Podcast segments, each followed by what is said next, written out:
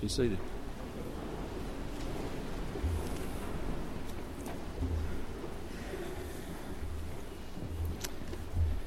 I'd like to ask, if you will, to take a Bible and to turn to the Gospel of Mark, there toward the beginning of the New Testament, Mark chapter 15.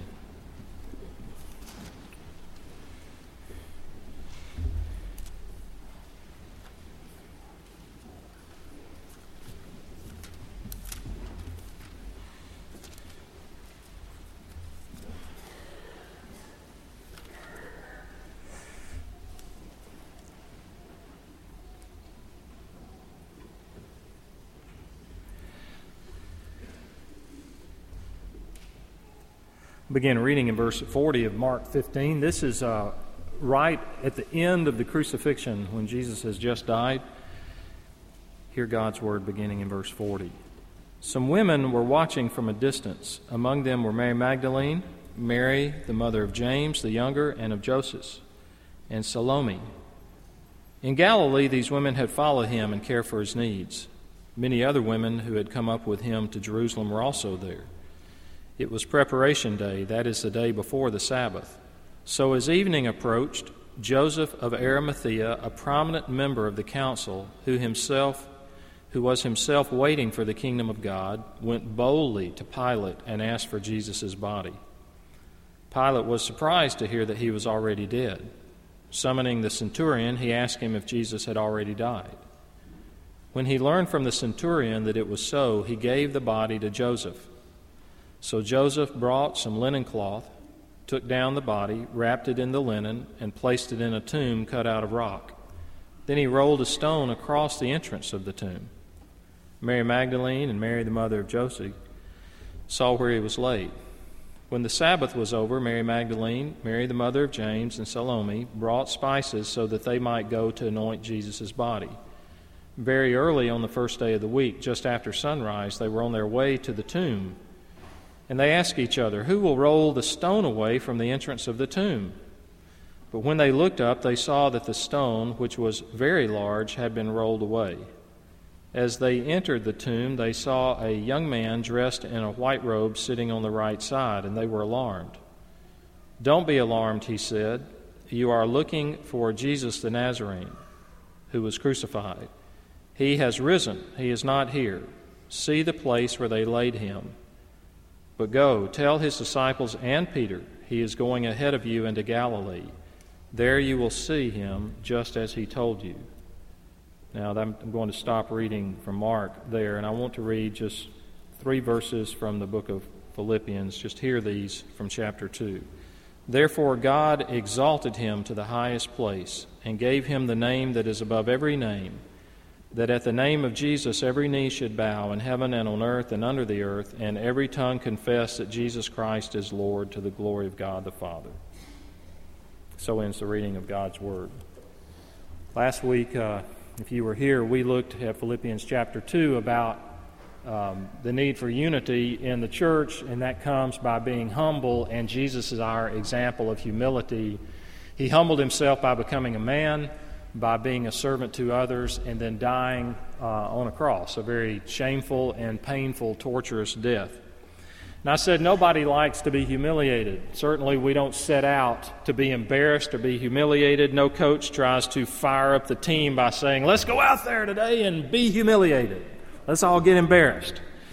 Well, chapter 2 of Philippians, um, as it talks about unity, we have to be reminded that in biblical times, just like today, humility was not a characteristic held in high esteem. You might say it was off the radar.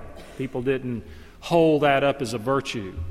And yet we see that modeled in the life of Christ, and it becomes a virtue for believers. To be humble means to be of low mind, to know how lowly we are before God. It shows a willingness to serve rather than just to be served. Humility is not selfish, it's not conceited, it regards others as more important than yourself. So we had the example of Jesus humbling himself. His humility was chosen. He chose. He chose to be uh, to become a man. Uh, he did not grasp, as it says in Philippians 2, the fact that he existed in the perfect form as God and yet did not see that as something to be grasped, but became a man. If we look at the Middle East today and we see people grasping on the power, whether it's a monarch in, that was in Egypt or in Libya or now in Syria or, or wherever. We just don't want to give up things that when we have things, if we reach a certain level, we want at least to stay there. Jesus did not see that as something to be grasped, but he humbled himself. His humility was sacrificial in what he gave up. He gave up riches. The only person ever to live on this earth who had the right to everything wound up, you might say, with nothing and became a servant. His humility was to the death that he chose to humble himself, even to the being put to death. Not a death, not that any is better than others, but some you're surrounded by family and friends that love you and comfort you and tell you how much you have meant to them.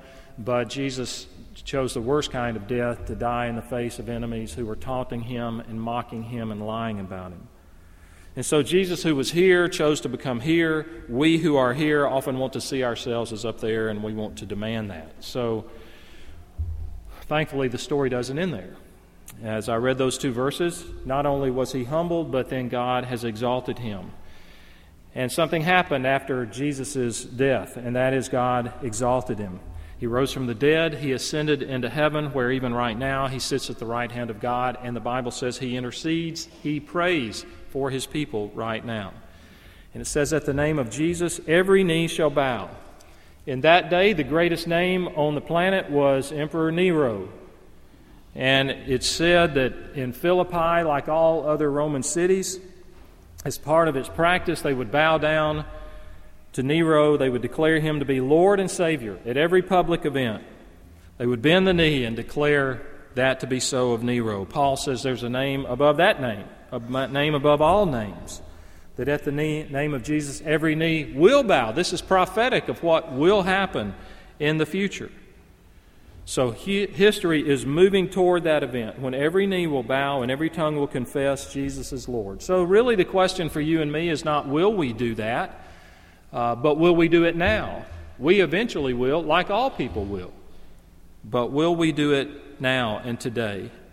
So, I want to go back to the passage in Mark and talk about the the historical surroundings of the crucifixion and the resurrection, or really more the resurrection, I mean, is it really trustworthy? Uh, and when we read and listen to some of the, the who call themselves the new atheists today and, and are so adamant and so dogmatic and make it sound like this is just a fairy tale, I want to show you some striking things from the Gospel of Mark about this. Uh, first, he refers to the women. I began reading in verse 40. He mentions uh, three women Mary Magdalene and Mary, the mother of James, and, and Joses and Salome, that they are there. And Mark tells us that when Jesus was crucified and when he died, uh, among the many others, there was a group of women who saw the whole thing. They saw it all. Uh, verse 41 says that they were not strangers. They had cared for the needs of Jesus and his disciples in Galilee, and they watch him die. Why would Mark mention this? Mark was writing to the Romans. They were impressed with action. They wanted to know what a person did rather than what they said. So, his audience, those who would receive this uh, gospel, this synopsis of the life and teaching of Jesus, why would he mention this about the women watching this? I think there are two reasons. Um, one is when he says they were watching from a distance, it's a term that means they were scrutinizing everything that happened. Uh, if they had had binoculars, they would have been using them. That's what he's talking about. They were intently watching everything that was happening. They just weren't glancing every few moments, they were staring at it, they were studying what was happening on the cross, when he died, when his body was taken down, and where he was buried in that tomb. And so Mark wants his readers to know, Mark wants us to know that that the women saw the details. And so later, when it would be proposed that the women and the disciples on that first Easter morning went to the wrong tomb, Mark is saying right here, they saw it all. They were not mistaken. They took in the details, they noticed everything that was happening. So it was later said we find this even in the scriptures that some of the enemies of Christ immediately began to say that the disciples had stolen the body and that they were saying that the resurrection had happened when it really was not. I think Mark also wanted to mention that the women saw it, and now this was just the way it was in those times in the Roman Empire, okay? He wants us to, he says that the women who saw it because in that day, a woman's testimony was not allowed in court. That's just the way it was. If Mark had been trying to tilt things or exaggerate them or make it more palatable, as though he were trying to beef up the story a little bit and exaggerate, he would not have used women as a testimony. Not in that day and time. But he does that because he's trying to be accurate. He's telling us this is what happened. It is historical fact that it happened. So he's giving names and details and very specific.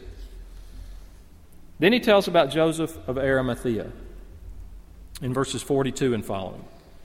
Uh, another theory proposed by the opponents of the resurrection is that Jesus never really died on the cross. He just fainted, he swooned, uh, and was put into the tomb, and then in the dampness of the air, a few days later, he was revived, came back.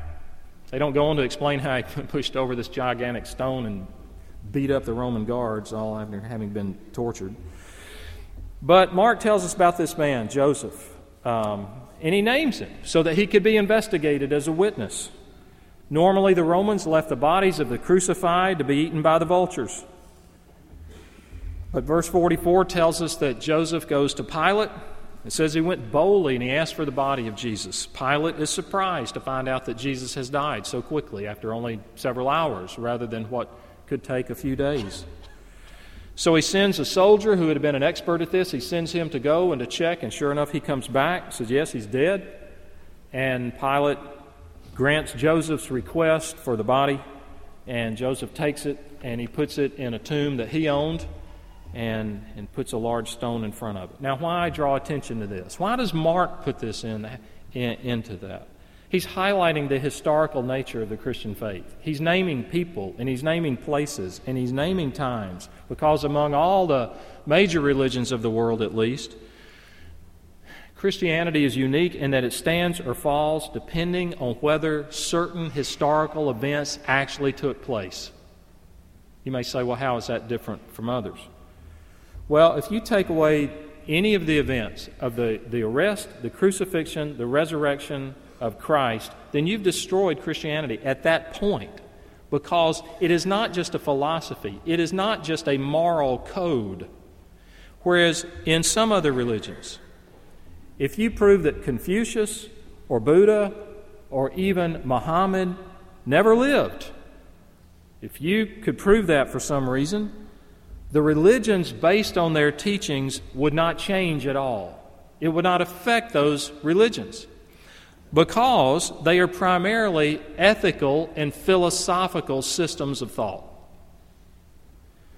But Christianity is different because if Jesus did not exist, and if he did not live, and if he did not die, and if he did not rise from the dead, there is no truth in Christianity. That's why, from the passage we read earlier from 1 Corinthians 15, the Apostle Paul, in saying, If there is no resurrection, if Christ has not been raised, then your faith is futile and you are still in your sins. Drop all this talk about forgiveness of sins and heaven and such things as that. So he mentions the, these witnesses. And then in chapter 16, verse 1, he, these are now witnesses not just to the crucifixion and Joseph getting the body, but also to the resurrection. The women come. It tells us in chapter 16. What do they expect to find? They expect to find Jesus dead. There's no doubt that's what they expected. There was no anticipation that the tomb might be empty. If he's still there, we'll anoint him. No, they show up. They show up with these spices to anoint the body. It would have been like perfume, incense type thing. On the way, they even talk about who's going to move the stone in front of the tomb. Stones were placed there not to keep people in, they were intended to keep intruders and wild animals out. And even this stone must have been rather large. So they're wondering how, how are we going to move that to get into the tomb to anoint the body? They're coming to pay their last respects. There's no question that was what was on their minds. Verse 4 says they are surprised when they find that the tomb, the stone, has been rolled away. First, they see that. They see that the stone is no longer there blocking the entrance. And then verse 5 says they enter, and there's a young man dressed in a white robe sitting on the right side. They're alarmed, they're frightened. I mentioned at the first service that I assume most of us here, if not every one of us, knows what it's like to have close relatives to die. Eh, if you've lived in Macon a long time or from here, then they, I assume, are probably buried in nearby cemeteries.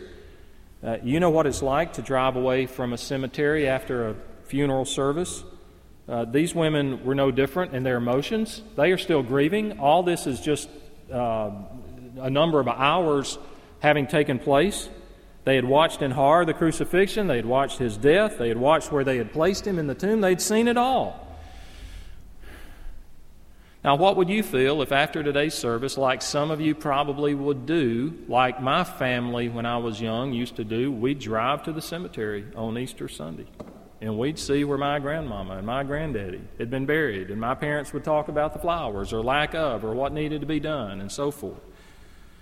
Well, what would you feel like if you drove over to Riverside today and where your relative is buried, it's open? Uh, the ground's been dug up and the grave is open. I imagine you'd be stunned, shocked, speechless, maybe a little angry, maybe a little afraid. What's going on? Well, that's how the way these women felt. They, they would have experienced the same emotions to an extreme. And then this young man dressed in white, Mark's trying to communicate that he's an angel. What does he say? Well, he proclaims the truth. He says he's not here, he's risen. Jesus is risen from the dead. He wants them to be convinced the tomb is empty. Look in there, he's not here. Feel it, touch it, smell it, see it. This is not a fairy tale. There's not a once upon a time there was this fellow in the Middle East, and he's a nice guy. The resurrection was a fact that they could attest to, that death did not hold him. The angel instructs the women to go back and tell the disciples, and especially Peter, uh, recalling Jesus' earlier promise that after he had risen, he would go ahead of them to Galilee. The women in verse 8, they respond, they're shocked. They tremble with fear. This is not the reaction of people who thought these things were ordinary. Do you ever hear anybody talk about biblical times or the Bible? And they say, yeah, man, they were so superstitious. You know, Jesus, a person gets healed, they attribute it to demon possession, and then he's well. They had people walking on water left and right, you know, people rising from the dead on the way to the grocery store. It seemed like just these things were going on all the time. This was not ordinary. These women reacted the way you would react if something like this happened. A dead person alive? I want to leave you with this. If you are seeking, if you, you know, maybe you think Christ is who he claimed to be, and, and maybe that's the extent of it. maybe it doesn't seem relevant to you. Or maybe you really trust in Christ as your Savior and you're staking your life and your eternity on it. I want to encourage you that your faith in Christ has strong historical basis. It was not dreamed up, it was not created years later by the disciples, it was not written into it back during the time of Constantine, four centuries later. The scriptures have been studied, the Bible has been studied and dissected like no other book. It has been critically looked at like no other, and you can rest your faith on that. Bernard Ramm talks about how the Bible has, has outlasted its critics. He said a thousand times over, the death knell of the Bible has been sounded, the funeral procession has been formed, the inscription has been cut in the tombstone, and the committal read, but somehow the corpse never stays put. Voltaire was a French writer and philosopher a well known person, a celebrity of his day. He was a master of satire. He lived from the late 1600s till the later 1700s. He sought to laugh Christianity out of court. He said it is contrary to reason. He would have had he would have been arm in arm today with such men as Christopher Hitchens and Richard Dawkins and Sam Harris that write and speak and have great followings and make lots of money. Voltaire predicted the extinction of Christianity. He said that a hundred years after his death, that the Bible would only be read by ignorant people and that you would only find copies of it preserved in museums. Ironic, isn't it, that 50 years after his death, in his very house, the house where he had lived, a national Bible society used that house and his printing press to produce stacks of Bibles that went out around the world. So, the question you have to ask yourself this morning is can I rely on the truth of the Bible, especially when it become, you know, speaks to a, Jesus and who he was and what he did? Say the, the answer is yes. I would say this is it is it answer every question or is it beyond question the scriptures? No, but all the evidence points in that direction. God's word gives you stability, it gives you a deep sense of purpose and meaning. It helps you understand life and death and other issues. And the message about Christ demands a decision. The gospel means good news. Here's what the gospel is in a nutshell that you and I were created by God in His image, that unlike our ancient ancestors, Adam and Eve, they were born with the same senses of sight, hearing, and smell, and so forth. They were created with the same things that we have, but they had a spiritual sense. They had a spiritual life. They were able to walk and talk literally with God, and God gave them a prohibition. He said, In the day you eat of a certain tree, you'll surely die. We read in the Bible, by Genesis chapter 3, they ate of that tree. They didn't drop dead, though. They lived a long time after that. But what happened is they died spiritually. That spiritual sense died. God promised even then that He would send a Redeemer later. We see, you go through, read through the Old Testament, and you see a whole system of, of sacrifices and feasts and so forth that were designed to teach a very simple thing. They were very complex, but there was a simple meaning, and that was substitute. And one of the, the the capital events of this was each year God's people, the, the Jews, would gather. And following strict instructions God had given them, an animal would be sacrificed on this day, Yom Kippur, the Day of Atonement. And according to God's instructions, the priest, in front of all these huge, huge multitude of people, would take this animal that was not to have any broken bones or blemishes or diseases and scars. He would place his hands on the head of that animal, and on behalf of the people, he would confess their sins. Lord, we have done this and this, and we have stolen, or we have, we have lied, or we've committed adultery, or, or, or we've not loved you the way we should love you. We've not we've had other gods before you. And he would confess those sins. Even a small child in the multitude could have looked and known that animal is my sacrifice. And then the priest would take a razor sharp knife, and what would he do? He'd slit the throat of that animal. It would die instantly. And then he would take the blood of this animal and there were specific instructions as to how he was to pour it over the lid of the box that t- contained the Ten Commandments. What that was showing is the Ten Commandments, the law of God, condemns us all. So we need a substitute to take the punishment that we deserve, which is death.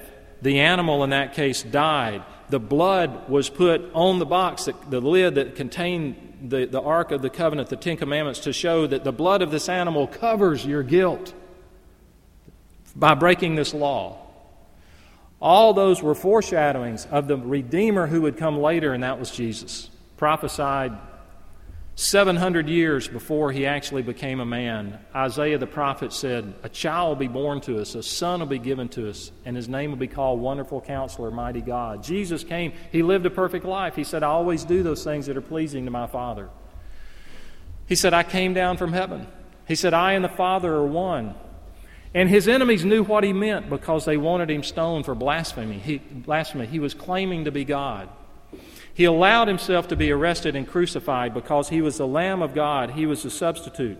So, what happened on that cross is that God, in the same way that he had taken, the priest had taken that animal in the Old Testament and put the sins of the people on that animal, then the animal had to die. So, here was Jesus on the cross, and my sin was placed on him. So, as here's Chip Miller, and God says, I made you, I want to have life with you, but there's a problem, there's your sin. And I must punish sin. And the punishment is death. But here's Jesus with no sin of his own. So, what happened on the cross is God transferred my sin to him and punished him in my place. So, he experienced death fullest. He experienced spiritual death on the cross, separation from God the Father and the Spirit. He experienced physical death that we just read about a moment ago. Three days later, he rose from the grave, and over a period of 40 days, he appeared in one case to 500 people at one time, a crowd bigger than this, at one time saw him. All in all, he appeared to more than 700 people over that time. The last commandment he gave to his followers, his disciples, was they were to go into all the world and make disciples of all nations. So, how do, receive, how do we receive this payment? The Bible says we need to believe and repent. That we need to believe that, yes, I am created by God. I'm made in His image, but I have this problem called sin. And God must punish it and the punishment is death. And I can't do enough good things to outweigh the bad. And therefore, Jesus came to be a substitute, to be my Redeemer. And so I believe that when He died on the cross, He died for me. I trust that. I receive that payment for me. And I repent. In other words, I turn from trusting to myself. I have a change of mind, and I trust in God, and I say, Lord, I want you to make me the person you want me to be. Have you received that? Now, here's, here's the thing. Now, this is the last thought. The gospel is not just information, it is an invitation. But it's not an invitation you take and can set aside. Let me give you an example. It's like a wedding proposal. Years ago, I flew from Fort Lauderdale to Huntsville, Alabama, and Barbara picked me up in her father's Datsun 260Z, and we drove by the Tennessee River on the way, the 40 minute drive to her town. I said, How about pull over here by the river? It had to be near water and boats, you know. So I asked her to marry me. I had the ring, and I said, Will you marry me? Thankfully, she, she said yes. But what if she had looked at me and said, That really is an interesting perspective? I think I'd like to compare this with all the other world perspectives and think about this. Or, I'm glad that's true for you, Chip, but I don't think it's true for me. That's the gospel. The gospel, God gives us this enough historical basis, enough understanding. We don't have all the questions answered, but enough. And He says, believe and repent. And I think we want to say, that's an interesting perspective. It may be late in my life when I'm on my deathbed. I'll think about it. It's a wedding invitation. And a wedding, a, wedding proposal, I should say, a wedding proposal demands an answer yes or no. Count the cost? Yes. Don't do it impulsively. That's the gospel. So God invites you and me to enter into a lifelong commitment of faithfulness to one another. If you put your trust in Him this day, believe in Him that He was who He said He was, that He did what He said He did And if so, then you can know that you are right with God and that your sins are forgiven. And that when you depart this life, as we all will, that you will spend an eternity with Him in a place that Christ prepared after He raised from the dead that we just read about. Let's pray together. Our Father, we thank you that you care about each of us here. We come from a variety of backgrounds, even nationalities, family situations. Um, we thank you you were made us in your image. And we thank you that you desire life with us through Christ. We pray in Jesus' name. Amen. In just a moment, we will stand and sing our closing hymn if you'll turn there. Christ the Lord is risen today in your bulletin.